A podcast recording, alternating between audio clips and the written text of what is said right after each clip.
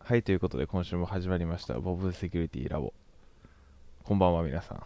はい、第11夜。第11回、もう10回を超えたのでね、まあ、次のはい節目は何回になるんですかね。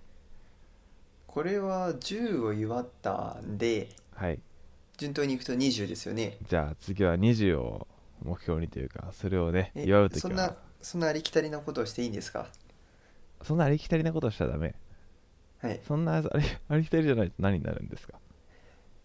なんですかね、理系特有のなんか数字にまつわることやっていきますかああ、じゃあちょっと決めてください、アリスさん。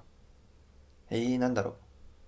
あれですよね、やっぱこう、情報系の人間としては、こう2の何乗っていうところで、もう二の何乗32ビットとあ確か考えると32回目ですか16じゃないですか、次は。まあ16からさすがに近すぎるというか、あ、はなんかあれなので、まあ、32かなと。い。はいはいこう。32ビット、なんか2000年問題的なことをちょっと僕らもじゃあやりますか、32ビットを。ちょっと32を超えると、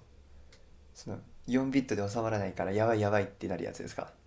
三世いや違います。2000年問題は、あれ2000年問題だっけ2000年問題はあれですよね別問なでんすかね。はい。そう1999から2000に変えるからなんかもろもろの機器がなんかぶっ壊れるんじゃないか問題ですよそうねですね。はい32ビットはあれでしたっけ時刻い時間的には2038年ですね。ねあの全然2038そうじゃなくて16から17になるときにあ違う32から30 31やから32やになるときにはい、 31までは4ビットまでで収まるじゃないですそかうですね。 32になると5ビット目を使わないといけない、はいうわーオーバーフローだーっていうふうに言う回ですか、はい、じゃあ次はあれですかね。じゃあ30、30、30、33回になったら、なんかマイナスい、マイナスに飛んじゃうみたいな。マイナスに飛んじゃうかこうもビしれッなトいの戦闘を こうあの政府の富豪で使っていたのにそれを使ってしまった後にマイナスに飛んでしまうみたいな なるほど はいまあそんな堂々めいことは置いておいてなるほどですではいということで一応あの他にも素数とか関税数とか考えたんですけど、はいそれを言うとさすがに気持ち悪すぎるかなと思ってやめましたじゃあいいと思いますよは、はいいということあじゃであちょっと先にはいちょっとセキュリティ関係ない話なんですけど、はいあのこの僕らのこの第11夜はっていいう言い方はいこれあのボブさん期限覚えていますよねえ期限期限期限というかなぜ何をこうなぜも元にしたのかみたいああ覚えてますよなはいご存知水曜どうでしょうの水曜どうでしょうでございますというやつですね、はい皆さんこんにちはから始まるやつですねおはようございます大泉でございますのやつですねそうですねまあ先ほど、そ先のほど、我が家も自分ネットフリックスのあの大泉洋というか、水曜どうでしょうの、あの日本全国、えー、なんだっけ、原原付はいベはいッはドいではしたっい、はいけ、あれが我が家はついさっきまで流れてましたけど、まあ、それは2011年の2011年、そうですね、そうですねあの水曜どうでしょうなのに、こう横が広いという、16対9でお送りするというやはついはいはいですね。はいはいちょっと離れても大丈夫ってなったやつですねそうです最ね、初にワイドだーって言ってるやつですね。はいあのその「水曜どうでしょう」なんですけどはい、あの、まあ、レギュラー放送してる時とかはまだあの大泉洋って全然全国区じゃなかったんですねそうですね。どっかの旅の最中でなんか俺らスマスマなんか出れたらいいねとか言ってたんですよはい、今や国民的俳優になっているのにもう紅白歌合戦の司会をやってしまうぐらいですしからかもね。やってるレベルじゃないですかはい、はい、でもそのあの若かりし頃何も売れてない頃の売れてないってあれですね大泉洋とかがいたあの水曜どうでしょうはい、今やあの、まあ、元からその時からチームナックスっていう劇団を組んではい、こう公演をしていたんですよ、はい。で今年25周年おおー。私と同い年なんですよあそうなんですかはいで25周年を記念した公演がありましてはいそれのライブ配信ほあの映画館じゃなくてストリーミング配信ですかね、はい自宅でもオンラインでこう見れる、うはい見れたんですよ今回おおそれがあのマスターピース傑作を君にっていう公演だったんですけど、はいすごい面白かったっていう紹介ですあそうだったんですねはいそれはあれですかめちなゃんくちゃ良かったかです録画というかその後から配信されたりもするんですかねえっと6月13日まで見れますああじただゃあはいお金を払わないと見れませんじゃあもしあのチームナックスについてちょっと興味があるのにあそれ知らなかった見ていないという人は今はいすぐこうネットで検索してみた方がいいって感じですかね、そうですあと1日だけ見れるのでああつまり僕はこのポッドキャストを今日、はい、あ収録してるのが6月の12日なので必ず数日内というかもう速攻これをアップロードしなきゃいけないということが決まってしまったわけですねそうですね。はい。わかりました6月13日までですね。はいわかりました大変面白くてですね、はいまあ、あんまりどこまで喋っていいのか分かんないんですけど、はい特典映像もそのストリーミング配信で流してるんですよ。はいそこで今回の公演で、あのまあ全国公演なんでいろんなとこ行ってるんですけど、はい四国に行ってるんですね。ほう四国にも。ほで、ボブさん、どうでしょうと四国といえば、ういやもうあれです何ねご存知ですか80 88箇所お遍路巡りをそうです。何回かしてますからねはい、3回してるんですよ。はいあの罰ゲームと言わされてそ四うですね国にある88箇所の寺を全て回るっていう大泉洋の罰ゲームがあるんですけど、ありましたねその際にあのうどんで揉めてる流れ知ってますかうどんでもうどんを食うか食わないかみたいなあれでしたっけそうですそうですく飛行機に間に合わないそこのうどんを食いに行くみたいなやつでしたっけそうですそうです、はいそのうどん屋に今回行ってるんですおよおおようちゃんいおおやそれ見てやっぱどうでしょうファンからするとあーあそこの山田屋のうどん屋だってこうなって結構あの歓喜だったのでーはいどうでしょう好きにもぜひとも聞いてほしい聞いてほしい違う見てほしい作品になっておりますわかりましたはい、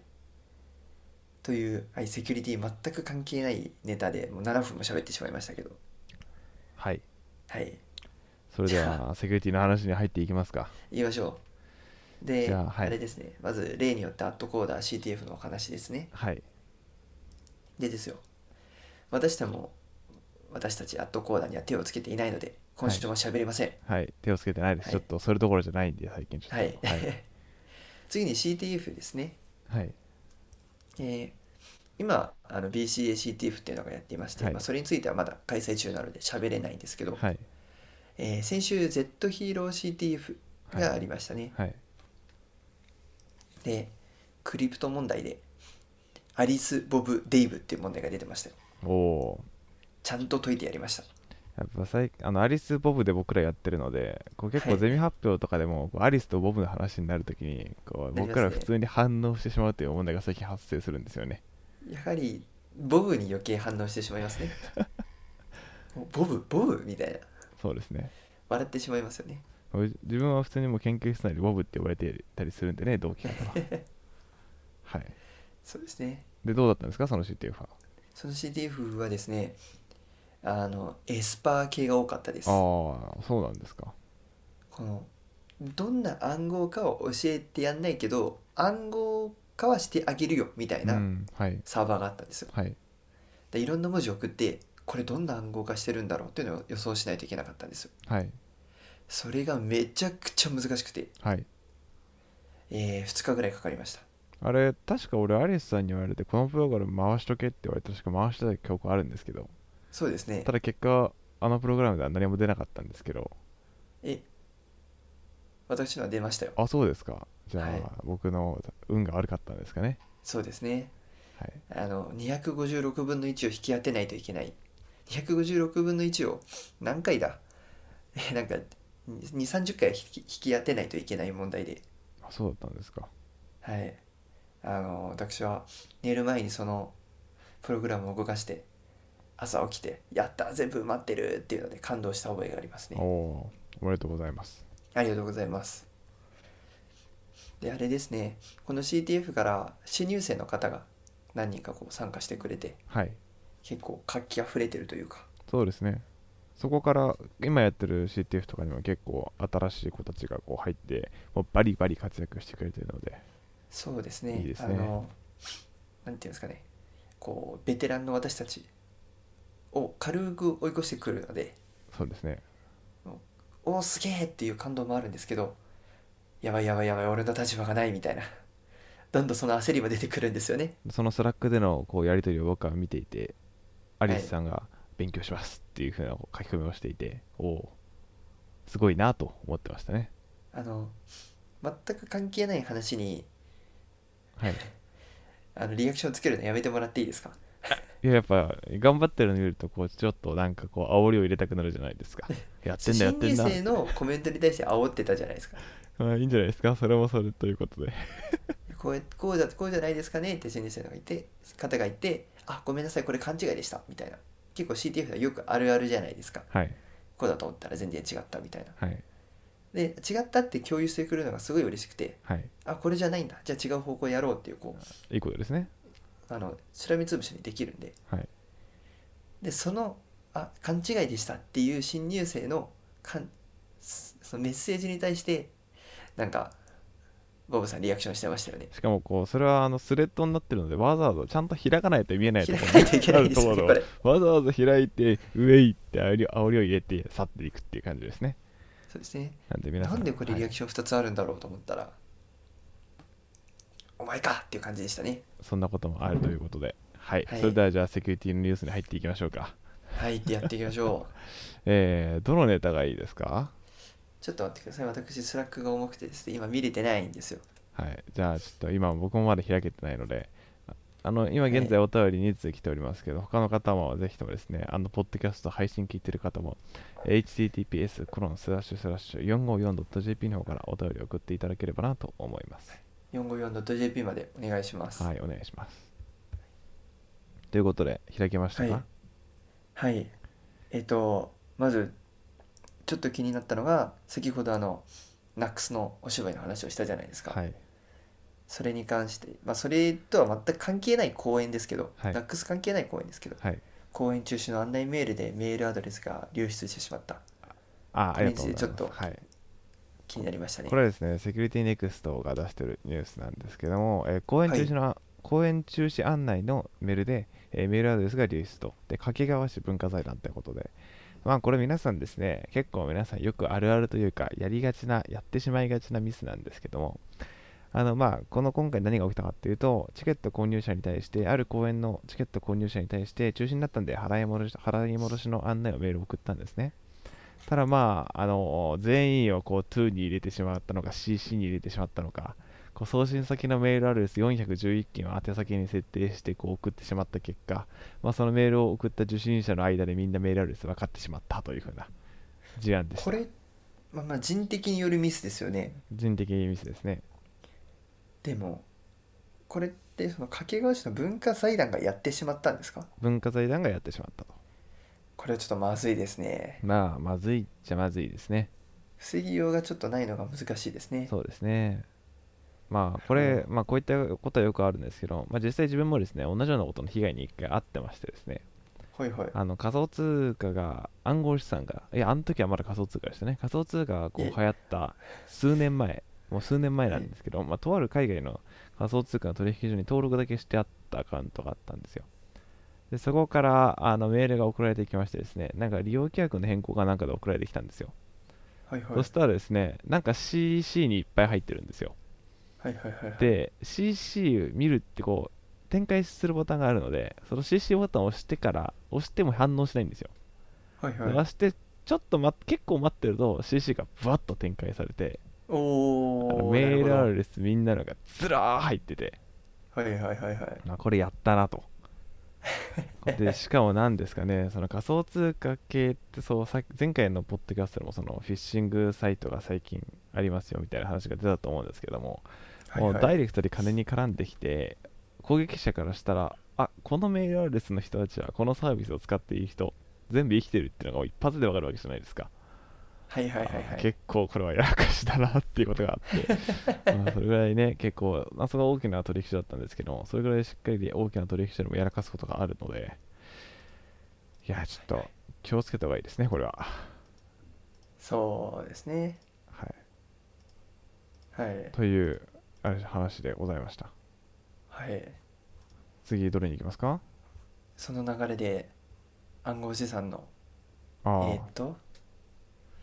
このこれですね、えーギガ人2の億記事なんですけど、 3000はい、ギはいガ人の記事なんですけども、えー2億3000万円分のビットコインを FBI がサイバー犯罪集団から押収、えー暗号資産の安全性が由来だとビットコインの市場価格は急落と。いうニュースでしてですね、まあ、自分の自分たちのこのポッドキャストでもちょっと前にあのアメリカの石油パイプラインがランサムウェアの攻撃を受けて、まあ、止まってしまったとでそれに対して、えー78ビットコイン、えー合計その時の当時の価格でえー4億8000万円分をその CEO 石油の輸送パイプラインを運営しているところが、えー、ハッカーグループにこう支払いをしたというふうな事件があったと思うんですけども、まあ、この会話にいると結構この話は何回も話は聞くんですけどもはいはいまあ、これをですねこのハッカーグループの使っているウォレットの秘密鍵をですね FBI が何とかして入手してですね、はいはいえーその身代金として送信された75ビットコインのうち、えー63.8ビットコインを取り返すという お えーことをやりましてですねなんでまはあい結果的に、えー11 11.3ビットコインはまあその犯行グループの方に渡ってしまったんですけども、まあはい残りは返ってきたということで、まあ、これは別にその何ですかまあいろいろとまあ問題があるのは一回置いといて、まあ、結果的に事実としてまあビットコインの価格が急落したと、まあうんうん発表の直後急落したらしいので、まあ、そういったことがありましたよとはいいうところで、まずこのあれですね、犯罪にこう使われて、それをこう FBI が取り返せたという事実で、ビットコインの価格が落ちるっていうものなんですかね。まあ元からやっぱ匿名性があるのではい。その犯罪ができるように、はい。なちょっとそれをこう冗長してるようなうん、なんか温床になっているようなというのは結構言われ続けてはいるんですよはい。元から。うん。はい。でそれが明らかになった上に取り返せたっていうのは個人的にはあそんなことがでできたんだうん。はい。すごいじゃんとは思ったんですよ。はい。個人的にはあすごいなっていうふうにこのブロックチェーン暗号資産に対してのこう安全性安全性ってことではないですけどちょっとこ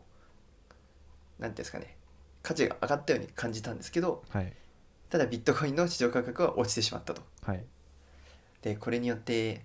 その仮想通貨で稼いでやろうみたいなことを言ってる人はダメージを食らうとほ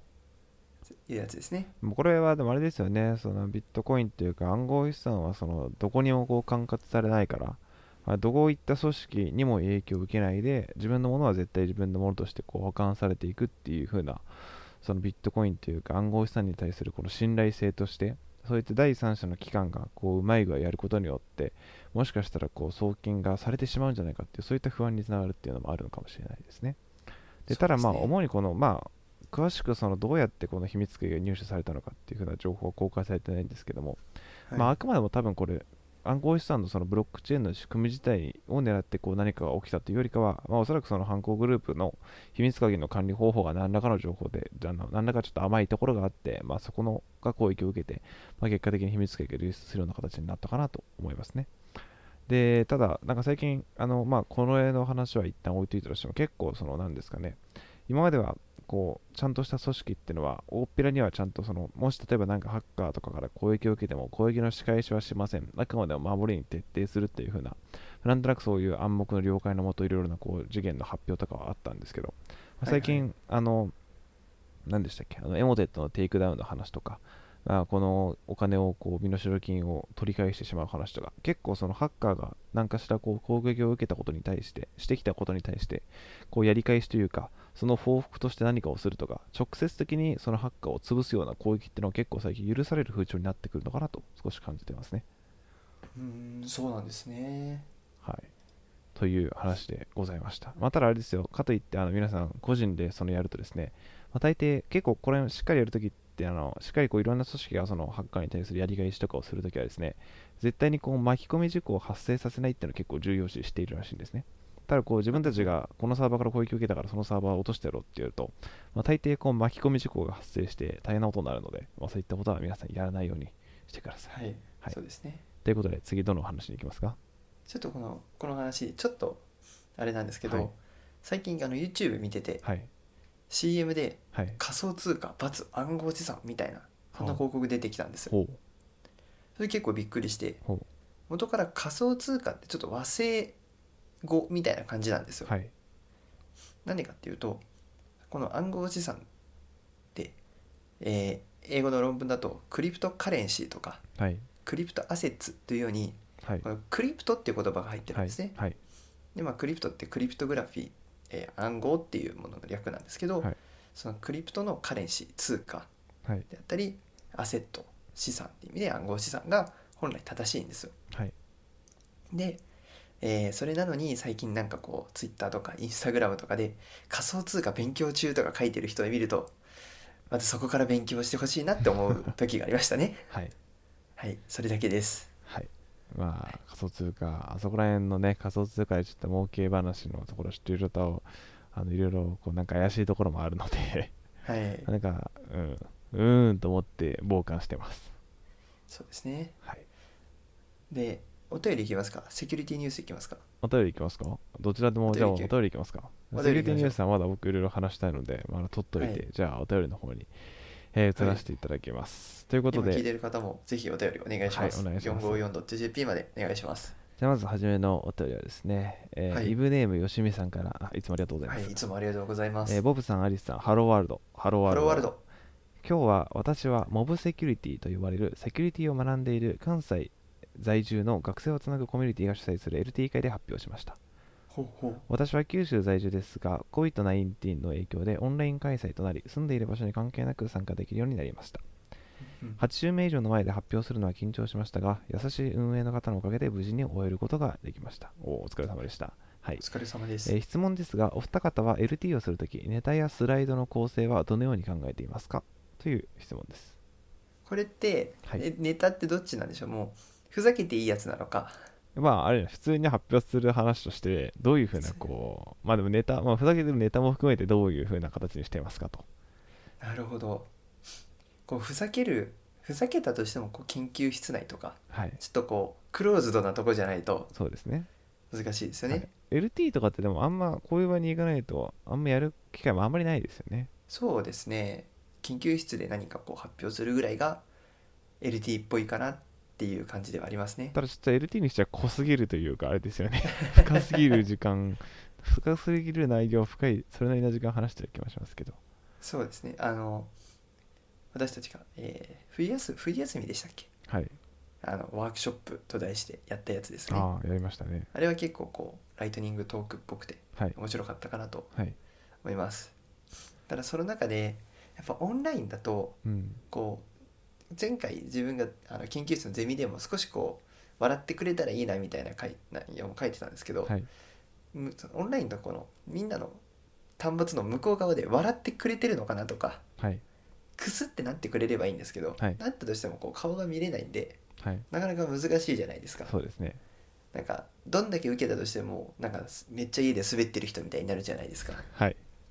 あれがちょっとやっぱオンラインの弊害かなとはどうしても思っちゃいますねなんかあの顔は映したくないけどこう自分がこう笑ってるかどうかだけをこう自動的にこうカメラからこうなんかズームとかにこう反応をこう何かしら出すような機能欲しいですねそうですねこう顔が見えないのはちょっと悲しいですね悲しいですねはい自分もつい先日、まあ、LT したん LT というか、まあ、LT のようなものをしたんですけども、まあ、自分ははいまあ構成とかネタはそこまで考えないんですけどこうなんかあるコミュニティの中で例えば話すことがあればそのコミュニティの誰かをこう引っ張ってくるというか例えばこうなんはいかはいあるチャットツールとかを使っていたとしたらそのチャット今回自分が話すネタと誰かの発言が似てるようなことがあったらそのネタその言ってる人の発言のスクリーンショットを撮ってきてスライドに盛り込むってことをしますねそうするとこのおー聞いてる側はあこれ私のやつだみたいな私がこれタイプトークじゃなくて SNS 系のツールに貼ったやつだっていうのが分かるのでそれなでるほどこうお俺のだって思ってくれてくれると、まあ、ちょっと聞いてくれるかなというところで、まあ、なんかそこら辺のやつを入れるっていうのは結構自分はやってたりはしますねそうですねはいいやいいですねなかなかこうこうちょっとこうおっって思って聞いてもらえるようなスライドとかにするのってなかなか難しいですよそうねですねちょっと次回の自分のゼミでもちょっとそうそうできるようにはい頑張りたいなと思いますあれですね僕はあのあとあれです一番最初のこう自己紹介のスライドはいつも使う鉄板のネタがあるんですけどあーあれですねはい、あの自己紹介の時にこうスライドで大抵こう自分の写真をやると思うんですけど、まあ、自分はもうそこに写真があるんですけど、まあ、自分とこう人間にそっくりな人形がこう置かれてるこう写真があってで左が自分で右がその人間そっくり人形なんですけど、はい、右に写ってるのが自分です嘘です左ですっていうこう毎回やるんですけどはいはいそういうことをやるのいいんじゃないでしょうかということで次のお便りに、えー移らさせていただきますは、ちないみにそれを聞いてる時またこいつ言ってるよ的な顔を俺はしてますはい、まはあいだと思います、まあ逆にねはいそういうことですねはい、えーそれではですね、えー次のお便りに移らさせていただきます、えーイブネーム僕アンパンマン様からおうですはい、今俺様って言いましたねはいありがとうございます、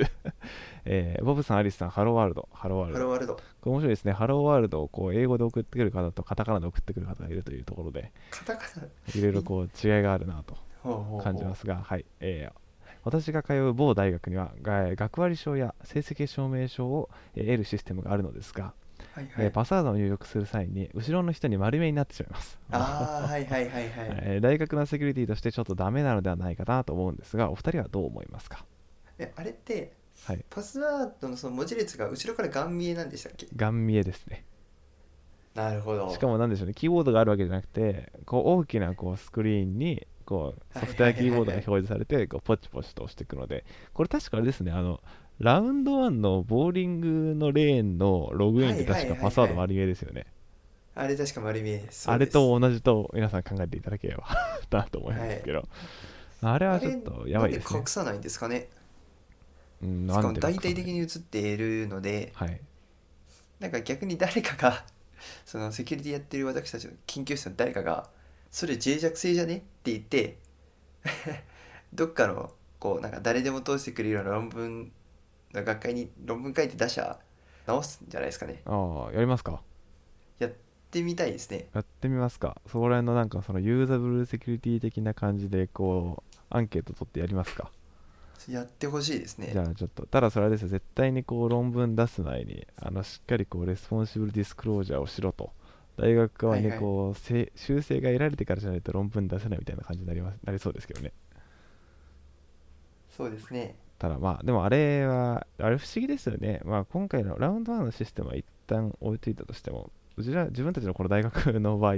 あのそもそもそのシステム使うのに確か学生証をかざさないといけないですよねはいはいはいっはていなるとそもそも学生証を持ってるっていう時点で本人っていう風な認証が取れてるはずなのでいやでもそれ盗まれた場合を考えてるんじゃないですか盗まれた時にあれってその証明書の発行はできるんですけど、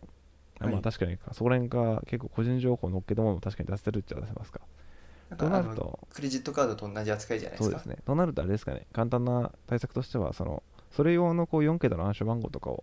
こう一つシステムに組んであげればって形ですかあれねですね、クレジットカードの暗証番号を打つぐらい手元でできて、しかも隠せるようなあれとかですかね。で仮にそれが漏れたとしてもそこからこう大学の他のシステムにはログインできないような形にするはいはいってはこいとはなんいです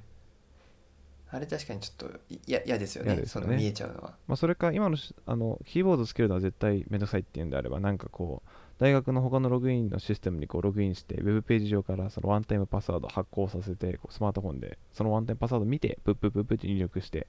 取るっていうようなはいはいはいはい形にすれば多分あの特にこう物理的な云々とかこう見えないようにするっていう何かしらのこう工夫はいらなくなるのかなと少し思いますね。そうですね。あの特にあの学割を発行するときに、はい、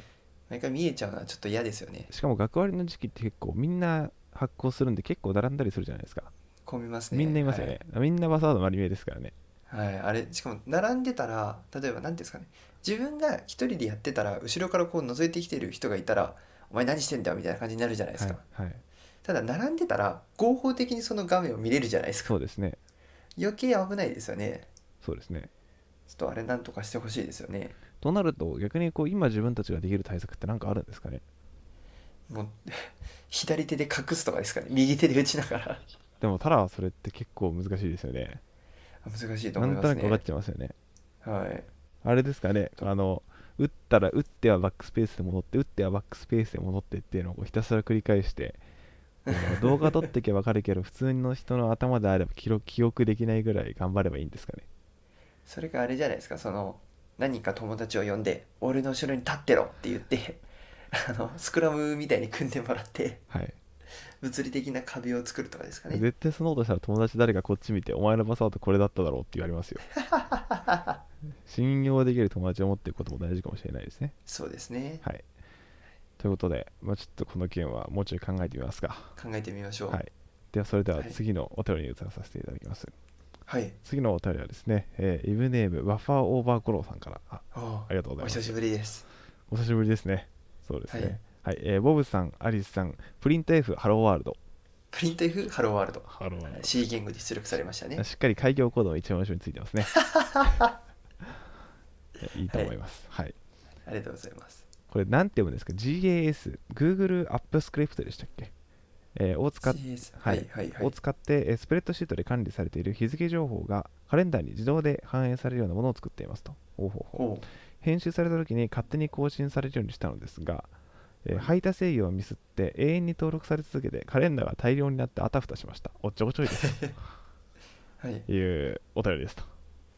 やでもそこまでできるのはすごいですよね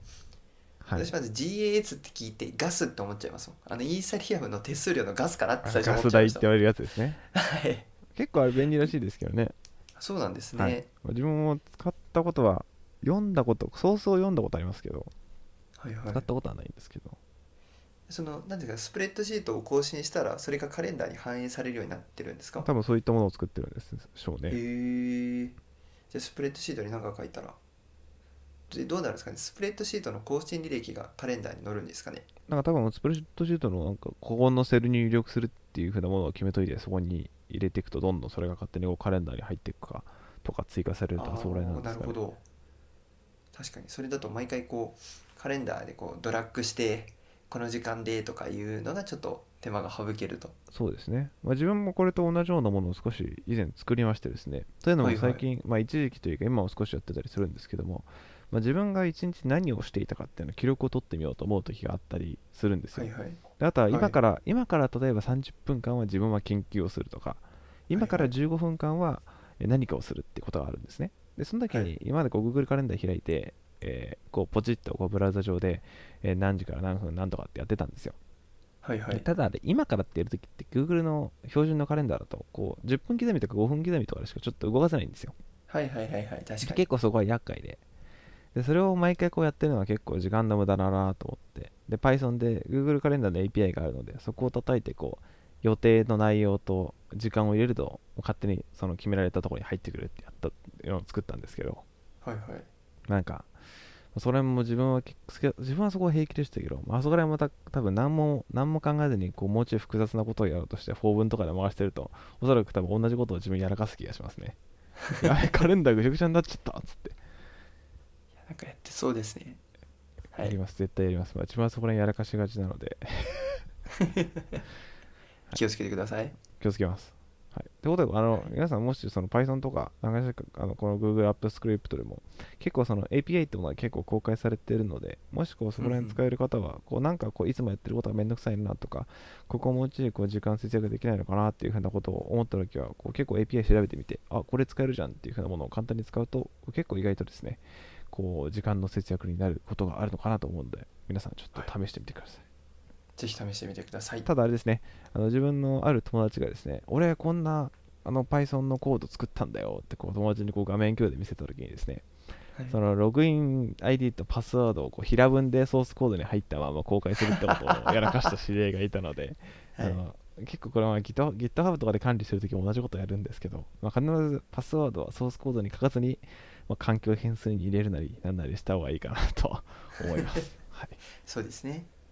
あのよくアリスさんもあの CTF とかで問題作るときにやらかしますよね。同じようなことを。やりましたね前にフラグをそのまん ま変えずそにの。ままサーバー .py に載せてポコンって送って「あれ見えてますけど」って言われて「えと思ってよく見たらがっつりそのあれが書いてあってはい。あの反省しましたねがっつり見せかけて実はフェイクとかいうふうにしてればよかったんですけど、ははいい。あの前切れもない本物のフラグだったのではい。ちょっとやってしまったなっていう後悔がありますやっねてしまってますね。なのでそこもちょっと皆さん気をつけてください。はい。気をつけてくださいよくあれですよね。あのニュースというか、あの脆弱性、JPSAT とかがこう発表してる脆弱性の話とかでも、結構そのアプリとかにそういう視覚情報とかがこうハードコードされていて、アセン逆にこうなんですね、逆コンパイルすることによって、そのパスワードとかシークレットのトークンとかが見えてしまうっていうふうな、結構実際にこう問題も起きているので、まあもしこうなんかアプリ開発してる人は、そこら辺一回チェックしてみるといいかもしれないですね。これあれですねあのちょ何でしたっけあのセキュリティのあのそうであのすコねーナーですあの、ちょっとできるセキュリティ向上コーナーの、そうですそれですそれでそうすですね、それ。 12回経っても名前を覚えていないんですけどあ多分ですね、実は言うとこれ、まあ名前覚えてるように言ってますけど、多分これ毎回毎回微妙に名前変わってます。 これもはっきり覚えてないので、はいはいそうですねなんてあの形でございます。もしかするとあのちゃんと聞いているリスナーの方から「ちげえよ」っていうお叱りを受けるかもしれないのでそういうことですね。気をつけましょう我々もはい、気をつけましょう。はいということで、お便りは以上となります。はいありがとうもごうすざいこまもうす少しニュース読みませんかでももう時間ですよじゃもうちょっと、もうちょっとだけじゃあ延長しましょう、今日は。ああわかりましたはいはい、ということで、でい一個だけ気になったのはい、いいですかどうぞ。これがボブさんが言いたかったやつだといいなと思うんですけど、Google が個人を誹謗中傷するサイトで検索結果が生まれないようにアルゴリズムを変更したとあこれはですね、別に自分そんなには大してあんまり言いたくなかったというあーかな、んだ言いたいことではあるんですけど、そうですね、はいまあもうタイトルの通りです、ギガ人の記事なんですけども、あの Google が個人を誹謗中傷するサイトで検索結果が生まれないようにアルゴリズムを変更したよということで、まあ、そういうことです、そのまんまです。結わ構かり調まべしたると、まあ、ある個人を中傷するようなウェブサイトがいっぱいずらーって並ぶ時があるんですけど、まあ、Google としてはそれ良くないよねってことで、まあ検索アルゴリズムを変えて、こう何かしらこうそういった情報が完全にこうそれをなくすってことはないっぽいんですけどもあくまでもその抽象的な記事で埋まらないようにするというふうな話でしたまあそもそも Google はなんか一つの要素に一つのこう事柄に対していろんな意見をこう検索結果に載せようっていうのは結構前から頑張ってるので、まあ、その一環で少しあるのかなとも思ったりはしますということではい次のニュースに移らさせていただきますじゃ読あみたかったニュースを言ってくだはさい、い、じゃあ自分が読みたかったニュースを2つに絞ったので2つ2つもあるんですはい、ね、読みます。一個に絞ってくださいはい、ダメです。二つに行きます。 はい、ということで、えーまず一つはですね、えーこれセキュリティネクストなんですけども、えー V センターサーバー脆弱性実証コード公開済み、5月28日頃より探索もとほういうことで、えーまずですね、えー VMware とかって使ってますか、アリスさんは。えーっとバーチャルボック CTF スあるのっすかサーバー立てるときにはい昔使ったような記憶がありま、そうですすね。まあ、そのバーチャルボックスか VMware っていうのはその仮想マシン、例えばこう Windows を使ってるけれども、Linux 系のこう OS をパソコンの中で仮想的に動かせるというふうなものなんですけども、まあ、それはその何ですかね、あの VMware とかバーチャルボックスとかっていう製品があるんですけども、まあ、それをこうしっかり商用で使ってるとこう複数の仮想マシンいっぱい立てたいよってなるときに、まあ、そこら辺をこう全部こう管理してくれるこう V センターサーバーっていうものがあるんですね。で、今回 VMware のそれで VMware V センターサーバーってものがあるんですけども、まあ、これにですね、まあ、任意なコードが実行可能であるというふうな脆弱性がこう見つかってしまったんですね。で、これまあ大抵まあ脆弱性見つかりました、アップデートありますのでアップデートしてくださいっていうふうなところであだけであればいいんですけれども、まあ、今回ですね、同時にこう POC も公開公開されてましてですね、POC っていうのは実証コードで、あのこのコード、こういったアクセス、こういったリクエストを対象に投げると、もうこういう攻撃ができてしまうよっていうのが完全に GitHub に上がっちゃってるんですよ。はいはいはいはないんでこう何かしらですねあの攻撃者も、まあ、細かいこういろいろなえ論文をしっかり読んでみたりどういった脆弱性なのかっていうのをしっかり調査したりせずに、まあ、ひたすら GitHub に上がってるコードをそのままコピペして、えーリクエスト投げるだけでこの攻撃が実行できてしまうので、まあ、相当ちょっとやばいなというところでで実際にこう5月28日頃から、えーこの脆弱性を探索する通信というのも観測されているようなのであのもう実際にそういった攻撃キャンペーンが起きそうなので、まあ、もし使っている方がいたら必ずあの VM や V センターサーバーの方はアップデートの方をお願いしますという話おが願いします一つですと。ではい駆け足になりますけれども、次の記事がですね、ギガ人の記事で、はい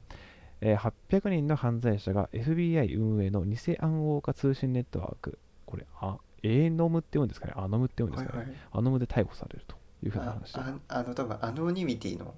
あれじゃないあであ、すそかうですね、じゃあ、アノニミティの頭文字アノム4つはアノムですかねですかね。はいまあ、これ何かっていうと、まあ、FBI がですね、まあ、そもそも暗号デバイスに対するこうネットワークのサービスを提供しているファントムセキュアっていう風な組織があったらしいんですけども、まあ、このファントムセキュアっていう風なものをまあ FBI が FBI がそのファントムセキュアからこう何らかのものを押収したらしいんですね。ほで、この押収してる時に、なんかいろいろとその次世代の、次の世代のその暗号化デバイス、アナムっていう風なものを実は開発してるんだよねってことを FBI が知りましたよと。うそれを、えー原型そのファントム世界に対してじゃあ原型してるからそのアナムの情報というかプログラムをくれというふうなことを、まあ、FBI とオーストラリアの連邦警察は言いましたよとこれ結構昔の話ですよでこれで FBI がですねこのアナムの携帯電話をこう開発したんですよそのはいはい開発途中だったものをさらにこう組み込んで開発してそれをブラックマーケットに流したんですねはいで、そのブラックマーケットに流したんですけども、その FBI はファントムセキュアっていうその、それも暗号化のネットワークのサービスなんですけども、それを FBI は押収したのでそこのその暗号化手段がなくなったんですよ犯罪者たちは。となると、はいはい他にこう暗号化してる暗号化のツールが欲しくなるわけですよね通信をするにあたってそうなった時に、はアノムが出てきたわけですよでほうあこれアノムは暗号化されてるからこう通信内容バレないからめちゃめちゃいいじゃんってことなんですけど、まあ、これは実は実は FBI がこうこっそりこう作っていたやつだったんですねなんではいこう暗号化したように見せかけてるんですけども実はこうはい FBI とかのそういった警察当局がこう全部解読できるマスターキーがそこに仕込まれていてですねでこれを攻撃者の攻撃者というか普通の犯罪者の人たちはあめちゃめちゃ暗号化にいいツールがあるぞというふうなことで口コミで回りまくってですね、えー世界90カ国で活動する300の犯罪組織がそのアノムを使ってたんですよでただ実はこのマスターキーを先ほども言ったようにその FBI が持ってるということで今ですねこの FBI がそのマスターキーを利用して通信内容をこう解読してですねひたすらこう犯罪をこうあの検挙しまくったと いうじゃあもうあれですねあのネズミ捕りみたいなチーズを置いてたらそれ800人のネズミが来たとそういうことですもうまさに一網打尽だと一網打尽ですねこれはすごいですねかっこいいなこれかっこいいですよ ねでまあ今回のいいですすごいですよねただねはいまああのこのこれから犯罪者が自分たちが使っているプラットフォームが実は FBI や他の法執行機関が運営しているかもしれないという恐怖に駆られていることを願っていますというふうなコメントを FBI がしているらしくはいおいいなとあの某バラエティならぬスカッとしましたねすごいですね。ただこれですね、このギガ人のところにですね、その90カ国の犯罪組織っていう風なものがこう載ってるんですよ。はいこうあの世界地図に色が塗られる形で。で、はい結構アフリカを除くほとんどの国で使われてるんですけど、まあはい日本は全く犯罪者使っていないということで、へーまあこれはその、何ですかね、そこら辺に疎いのか、それとも、そのアノムがいいぞっていう風な口コミは入手できないのか、それともそもそも暗号化してないのか、まあどういう背景があるのかっていうのはちょっと気になりまあすれねで。すねその疎くて知らないのかそうなんか中級者が引っかかってるとしたら上級者はいやこれ実は FBI とかそういうのあるんじゃねっていう知ってて回避してるパターンか全く知らないから何もしてないよってどっちかですよねどうどうなんだろうなってのはちょっとちょっと気になりますねこれは。 はい、いという、まあ、これもちょっと結構それの法執行機関系がこうなんかアクティブに攻撃というかこういったこうアクティブな方操作をしてるっていうのは表に出てきているのでやっぱ変わってきてるのかなと思っているというふうな話でちょうど今42分15秒となったところでございます。この思いにもよらぬプラス10分回はい、いはい皆さんいかがだったでしょうかがでしかたでしょうかもしこれからも伸ばしてほしいよということがあればぜひともコメントいただければどんどん伸びていくはずなのでよろしくお疲願れいるしんますでやめてくださいはいはいということで、じゃあ本日も40分間以上話を聞いていただきありがとうございました。ありがとうございますということで、また次週お会いしましょう。今回はボブと、アリスでしたそれではさようなら。さよならそもそもゲストいないからいつも同じなんだけどな。さようなら。